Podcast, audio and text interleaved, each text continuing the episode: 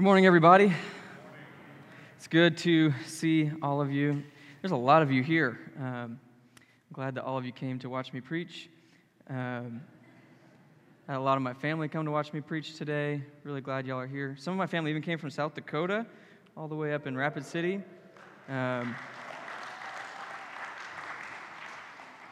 just kidding. They didn't come to watch me preach. Um, they came to see Maya. Um, nobody cares about me anymore.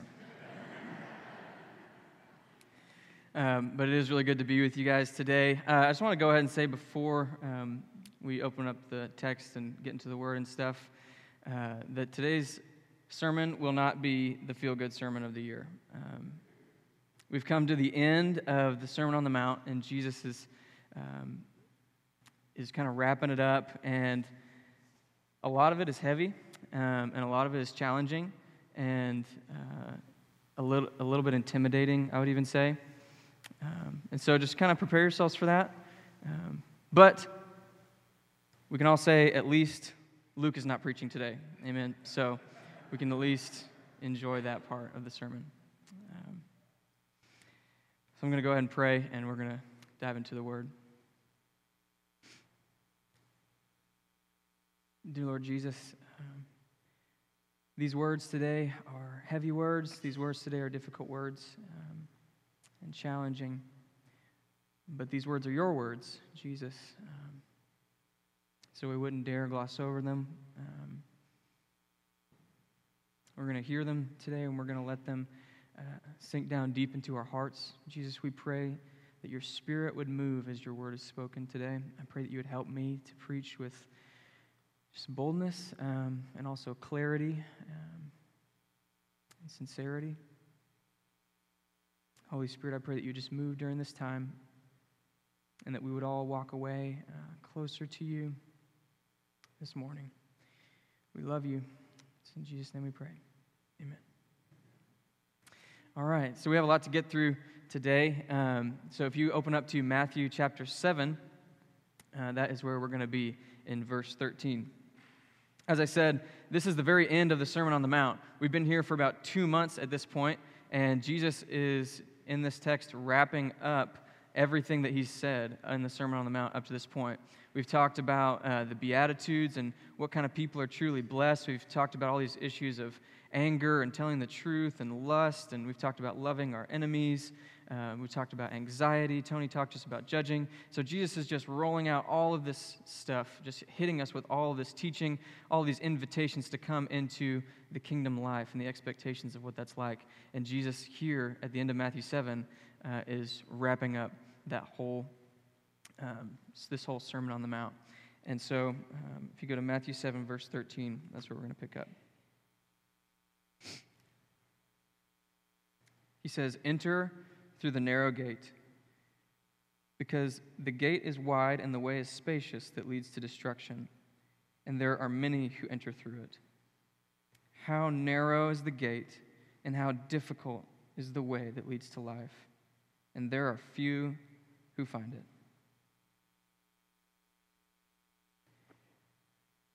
Here's your first feel good point of the morning.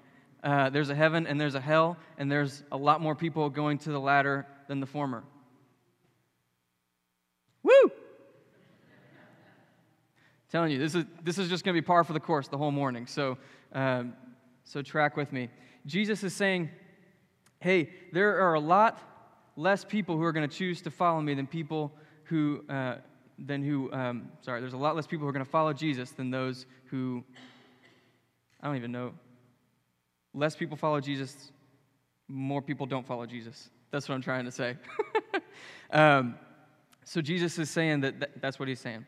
Um, sorry, y'all. I'm, I've been sick the past few days, and my brain's still not fully back there yet. Um, the best place that I see this uh, illustrated in the Bible is in, uh, I think it's John chapter 7, where Jesus has just uh, fed all of the people. He multiplied the loaves and the bread, and, uh, or the loaves and the fish, and everybody uh, got to have their fill. And he, after that, walks across the water on the lake to the other side. And the people find him the next day, and they say, uh, Jesus, we've been, we've been looking for you. And he said, You're only looking for me for my bread. You're looking for me because I multiplied the bread and you got to eat it and you had your fill. And they're like, Well, uh, and he's like, You need to pursue the bread that comes from heaven, not physical bread. Work for that bread that comes from heaven. And they said, Well, Jesus always give us this bread. And he said, I'm that bread. And they said, What are you talking about? And he said, One of the most offensive things that Jesus says in the entire Bible. And he says, Unless you eat the flesh of the Son of Man and drink his blood, you have no life in you. And everybody's looking at him like, What are you talking about? And it says, From that point on, many people stopped following him. And, you know, Jesus turns around after that, and all that's left is the 12 with him. And he said, Hey, are you guys going to leave me too? And they said, Jesus, Peter says, Jesus, you alone have the words of eternal life. Where else can we go? But this is, this is really how it is. This is how it remains today. And this is a small picture of really what following Jesus looks like. There are a lot of people who really love the idea of what Jesus can do for them, but aren't really interested in following him when things get difficult. Sadly, there are churches that are packed with people who love the idea of getting out of hell for free, saying a prayer, coming to church on Christmas and Easter. And if you do those things, you, know, you get to go to heaven and you, have, you get to live with this idea of a benevolent father who loves you and is going to take care of you and make everything good in your life. But there are far less people who are interested in following Jesus into taking up their cross and coming after him. And that's something that we have to wrestle with. And it's something that we have to recognize that if you are the person who really wants to follow Jesus, if you are somebody who says, Yes, I want Jesus no matter what, no matter what it's going to cost me, I'm not just in it for what I can get from him, I want to serve him and give my life to him, you are on a narrow path.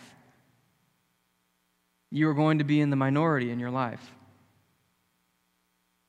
There may be times when the path is so narrow that there's not enough room for anybody beside you. And you might find yourself in any given situation following Jesus by yourself. And this is what Jesus is calling us to. And this is how he opens up the end of his sermon, saying, the, follow, the real followers are few. And that's really our first point this morning, is that the real followers of Jesus are few. Now, um, that leads to the question of okay, well, if the real followers of Jesus are few, then who are the real followers of Jesus? Well, thankfully, right after this, Jesus points out that not only are the real followers of Jesus few, but they're actually real followers of Jesus can be identified. Um, if you look in chapter 7, going down to verse 15, it says, Watch out for false prophets who come to you in sheep's clothing, but inwardly are ravenous wolves. So, what Jesus is saying here is that there are some people who are not who they appear to be, okay, when it comes to being in the church. And there, there was a beautiful example of this um, just a couple days ago. Some of you guys might have experienced this, okay? Um, but I was sitting and I was preparing for this sermon on Thursday morning um, this week, and uh, I was checking my email, and I got a really interesting email from a Pastor Luke. And the title of the sermon just said, Peace, in uh, big capital letters. And I said, That's strange. Um, you know, Luke is kind of, sometimes he's a little cryptic and things like that, but, you know, usually he is a little more specific with his email titles and stuff like that. Um, I also noticed that he changed his picture. But anyway, so I, I opened up the email and it said, Good morning, Josh. Are you available? Email me as soon as you get my message. God bless. And so naturally, I said, Hi, Pastor Luke. Yes, for you, I'm always available, which is true. Thank you for your response, Josh. And I might mess up the reading of this a little bit. Uh, the grammar is not perfect, uh, which is typical of Luke. Uh, it says, So no red flags really up to this point. It says, It's okay, but this is urgent. I need you to help me purchase a Amazon gift cards worth $1,000 in $200 denominations for Hope Children Homes. I am giving out this to their staffs as a donation, yada, yada, yada. As I promised them, I will be getting them these cards from me today, but I am unable to do this today. Let me know if you can help me get the cards, and I will reimburse you back as soon as possible.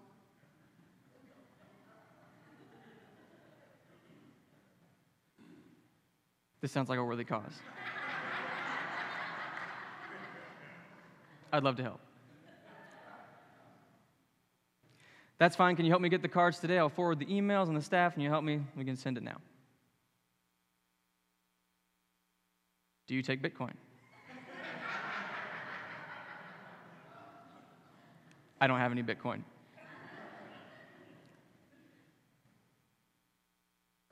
This look like you're joking. I am not the one who need it, and you know that. He's right. I mean, I know that Luke does pretty well for himself. Um, he wouldn't be asking for $1,000 worth of Amazon gift cards for himself. so I said, Luke, you know I don't joke around when it comes to charitable donations. And he replied, Thanks, it looks like you can't do it. and I started, and at this point, I was like, I think this might not actually be Pastor Luke.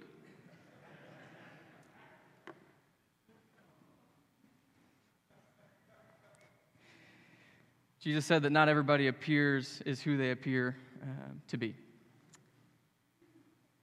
And he actually tells us how to identify um, somebody who is a real follower of Jesus here in this passage. Um, he goes on and he says in verse 16, You will recognize them by their fruit. He said, Grapes are not gathered from thorns or figs from thistles. In the same way, Every good tree bears good fruit, but the bad tree bears bad fruit. A good tree is not able to bear bad fruit, nor a bad tree to bear good fruit. Every tree that does not bear good fruit is cut down and thrown into the fire. So then, you will recognize them by their fruit. This is an interesting passage because there's, there's a widespread idea in Christianity, uh, or at least in our Western Christian world, that only God knows the heart. You can't tell what's in somebody's heart. But Jesus seems to be opposed to that idea. And, and, I do think that's true for the most part, that we can't tell everything that's going on. We can't tell everybody's single motivation and every, for everything, every little thing that they do. But Jesus is getting up here and he's saying, hey, do you want to know what's inside of someone? All you have to do is look at the fruit that comes out of their life. There's a, uh, in the Luke's parallel of this passage, this is, Jesus says this even stronger. He says, A good man brings good things out of the good stored up in his heart. And an evil man brings evil things out of the evil stored up in his heart. For the mouth speaks what the heart is full of. Another translation says, um, uh, out of the overflow of the heart, the mouth speaks. And so, what Jesus is saying is, you really can tell what's in somebody's heart. Not every little bit, but, and this isn't to undo everything that Tony shared with us last week about judging people. We're not supposed to use this as, a, as some kind of weapon against people and say, oh, you know, I heard uh, Josh say a cuss word, and so I'm pretty sure he's not a Christian. I'm just kidding. Josh didn't say a cuss word, but maybe he did. I don't know. Uh, but we're not supposed to use that as a weapon and go and try to, you know, point people out and pin people down and say, you know, and judge their heart. But we are supposed to use this as here's the deal Jesus doesn't want any of us to come to the end of our days and be surprised at the verdict that we receive before his throne. He's too gracious for that. What he's saying is look at your life now. Look at the fruit that you bear now. What comes out of you naturally? Do, do, what comes out of your mouth? Is it, is, does venom come out of your mouth naturally? Do racist comments just slip out? Do things of hatred and, and, um, and lust and all of these things? Are those just behaviors that you find coming out of yourself naturally? Or has Jesus actually come in and made a difference in your life to where the natural overflow out of you is these good things that Jesus is talking about, like the fruit of the Spirit and love and joy and peace and patience? I'm not talking about aggressive introspection here. I'm not saying, you know, well, you know, back on that Tuesday in February of 2017, you know, um, I think I told a white lie, and so I got some bad fruit in my life. That's not what we're talking about. We are talking about look at your life and has a relationship with Jesus made a difference in you to where you have become a different kind of person that bears good fruit in your life? And if the answer is no, well, that's the invitation today, really, is come to Jesus. Come to Jesus so that he can fill you, so that he can do a work in your heart and you can begin to see good fruit come up in you. That's the invitation today.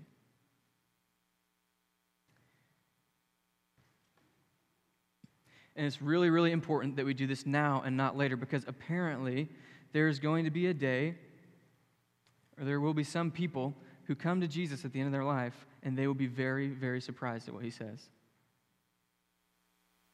If you go on and you look uh, in the next verse, Y'all doing okay with me right now? You tracking? Like I said, not super fun, but so good and so important. So, this is what Jesus says um, in the next verse, verse 21.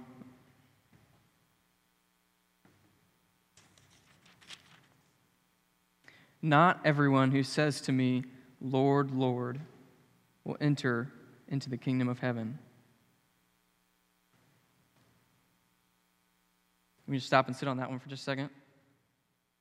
There are going to be some people who said, Jesus is my Lord. I am a Christian. I believe in Jesus. And they're going to come to Jesus and they're going to be like, Jesus. And they're, they're not actually Christians, they're not actually saved. There are some people who claim to be Christians who are not. Um, there was one time where I was. Uh, walking out to my mailbox. It was summer, and I think it was a Sabbath day, and so I was just really, I really never dressed like this. It was just kind of, I don't know. I, I, was wearing just shorts and flip flops. Uh, I looked like a hillbilly. I was going out to get my mail, and I was walking down the driveway, and we live in like a like a fourplex kind of deal, and so we have a lot of neighbors and stuff. Um, but I'm walking out and I'm getting my mail, and obviously I looked like somebody who does drugs. uh, any of y'all who know me uh, in any other portion of my life know that I do not look like a person who, do, who does drugs. Um, and so uh, I was walking out getting my mail, and this car rolls up, and the window just slowly rolls down. And this little head pops out. He says, Hey, bro, you want some Zans? And I turned around and I was like, What? He's like, You want some Zans? And I like tried to gather up like all of my like knowledge of like the criminal underworld and like what that could possibly mean, um, and and it, uh, it hit me. He's talking about Xanax, the drug that people use to do drugs, and and you know I didn't really know what to say. Uh, I've been offered drugs like three times in my entire life, um, and all I could say, all I just what came out of my mouth was, oh, no thanks, man, I'm a Christian. And I wasn't ready for what came next. He just, the car started rolling off, and he just shouted back, Me too. now, I don't want to judge his life, but wheeling and dealing Xanax on the street uh, out of the back of your buddy's Crown Victoria and thinking that you're a Christian. Um, There are people who say, I'm a Christian. There's people who say Jesus is Lord, uh, and it may not actually be true, is what Jesus is getting at here. Now, that might not come as like a huge surprise to, to a lot of us, but I think this next part does come as a pretty big surprise to most of us. First time you read it, especially, but I'm still kind of baffled by what Jesus says next here. He says, Not only are those who say, are there those who say, Lord, Lord, um, but will not enter the kingdom of heaven, but he says, on that day, many will say to me, Lord, Lord, Did we not prophesy in your name and cast out demons in your name and do many powerful deeds in your name? Then I will declare to them, I never knew you. Away from me, you lawbreakers. As far as ministry rap sheets go, that's kind of on the high end. I think if this person applied for the youth pastor position at this church tomorrow, I might be out of a job.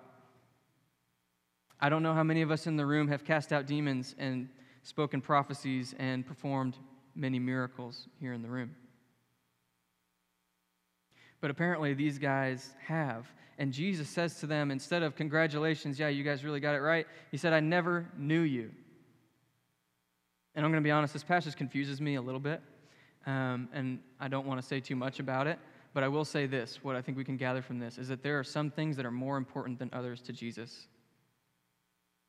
It reminds me um, of 1 Corinthians 13, where Paul says, he's talking in the context of spiritual gifts, and he says, If I speak in tongues of men or angels, but do not have love, I am only a resounding gong or a clanging cymbal. If I have the gift of prophecy and can fathom all mysteries and all knowledge, and if I have faith that can move mountains, but I don't have love, I am nothing. If I give all I possess to the poor and give over my body to hardship that I may boast, but do not have love, I gain nothing.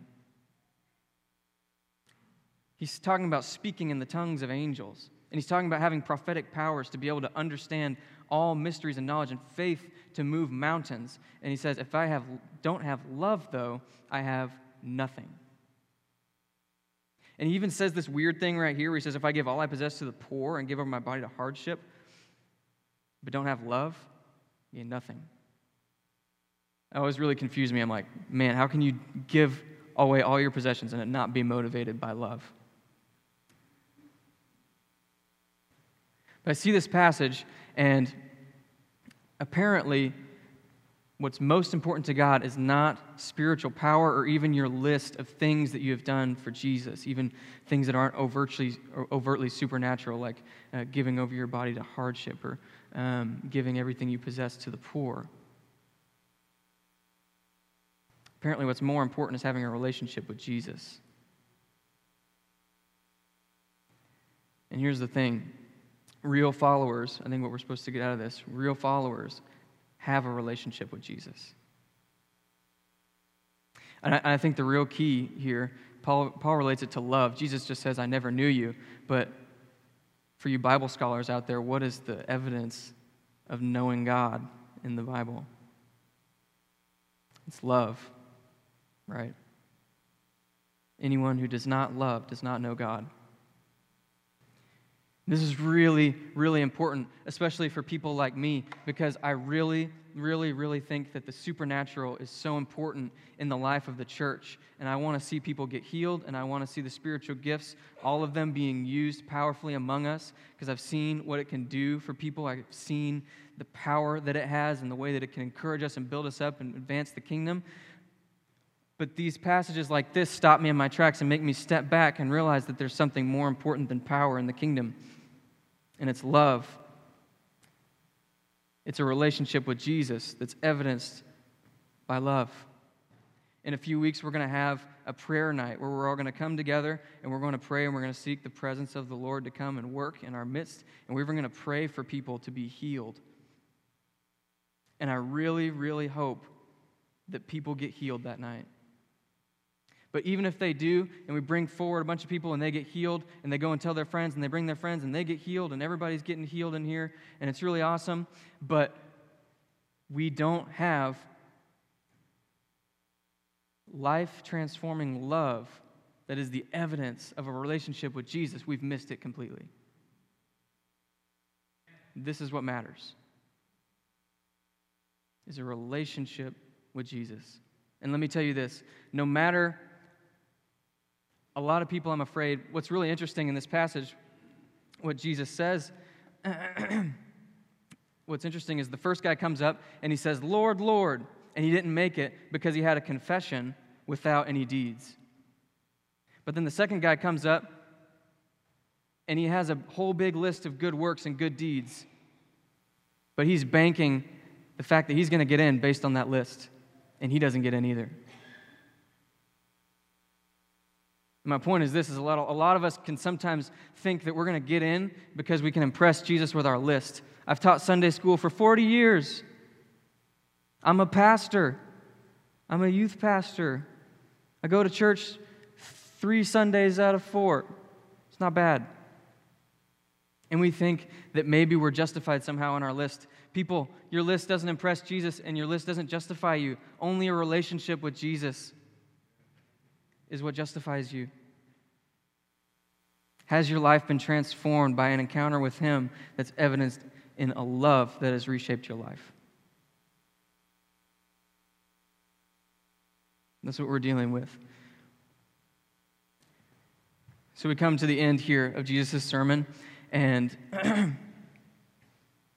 he wraps it up in typical Jesus fashion with a story. And here's the story, the parable that he shares. He says, Everyone who hears these words of mine and does them is like a wise man who built his house on the rock. The rain fell, the flood came, and the winds beat against that house. But it did not collapse because it had its foundation on the rock. Everyone who hears these words of mine and does not do them is like a foolish man who built his house on sand. The rain fell, the flood came, and the winds beat against that house and it collapsed, and its fall was great.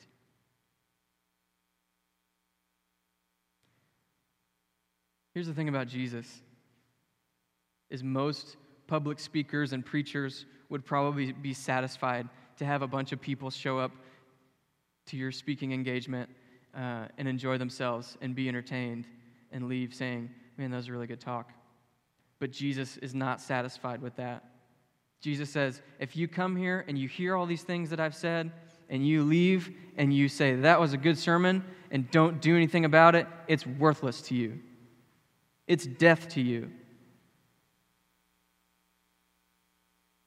He could have been satisfied to have the most popular sermon that's ever been preached in human history, which it was, be have volumes and volumes and volumes of books written about it and everybody preach more sermons about this sermon and uh, everybody talk about it and discuss it and debate it forever. But instead, he said, You have to do what I'm saying. You've heard me tell you not to lust in your heart. You've told me to seek the kingdom and hand over your anxiety. You've told me not to judge, but it's worthless to you if you don't do it. I want to show you real quick, there's a Greek word that's used um, to describe the word do. And uh, I don't know if you can see it very well, but everything highlighted in yellow there, and this, all this passage that we've been talking about, is that word. It comes out in different, um, in different translations, but he's so focused on us actually doing what he has said. That is the most important to Jesus.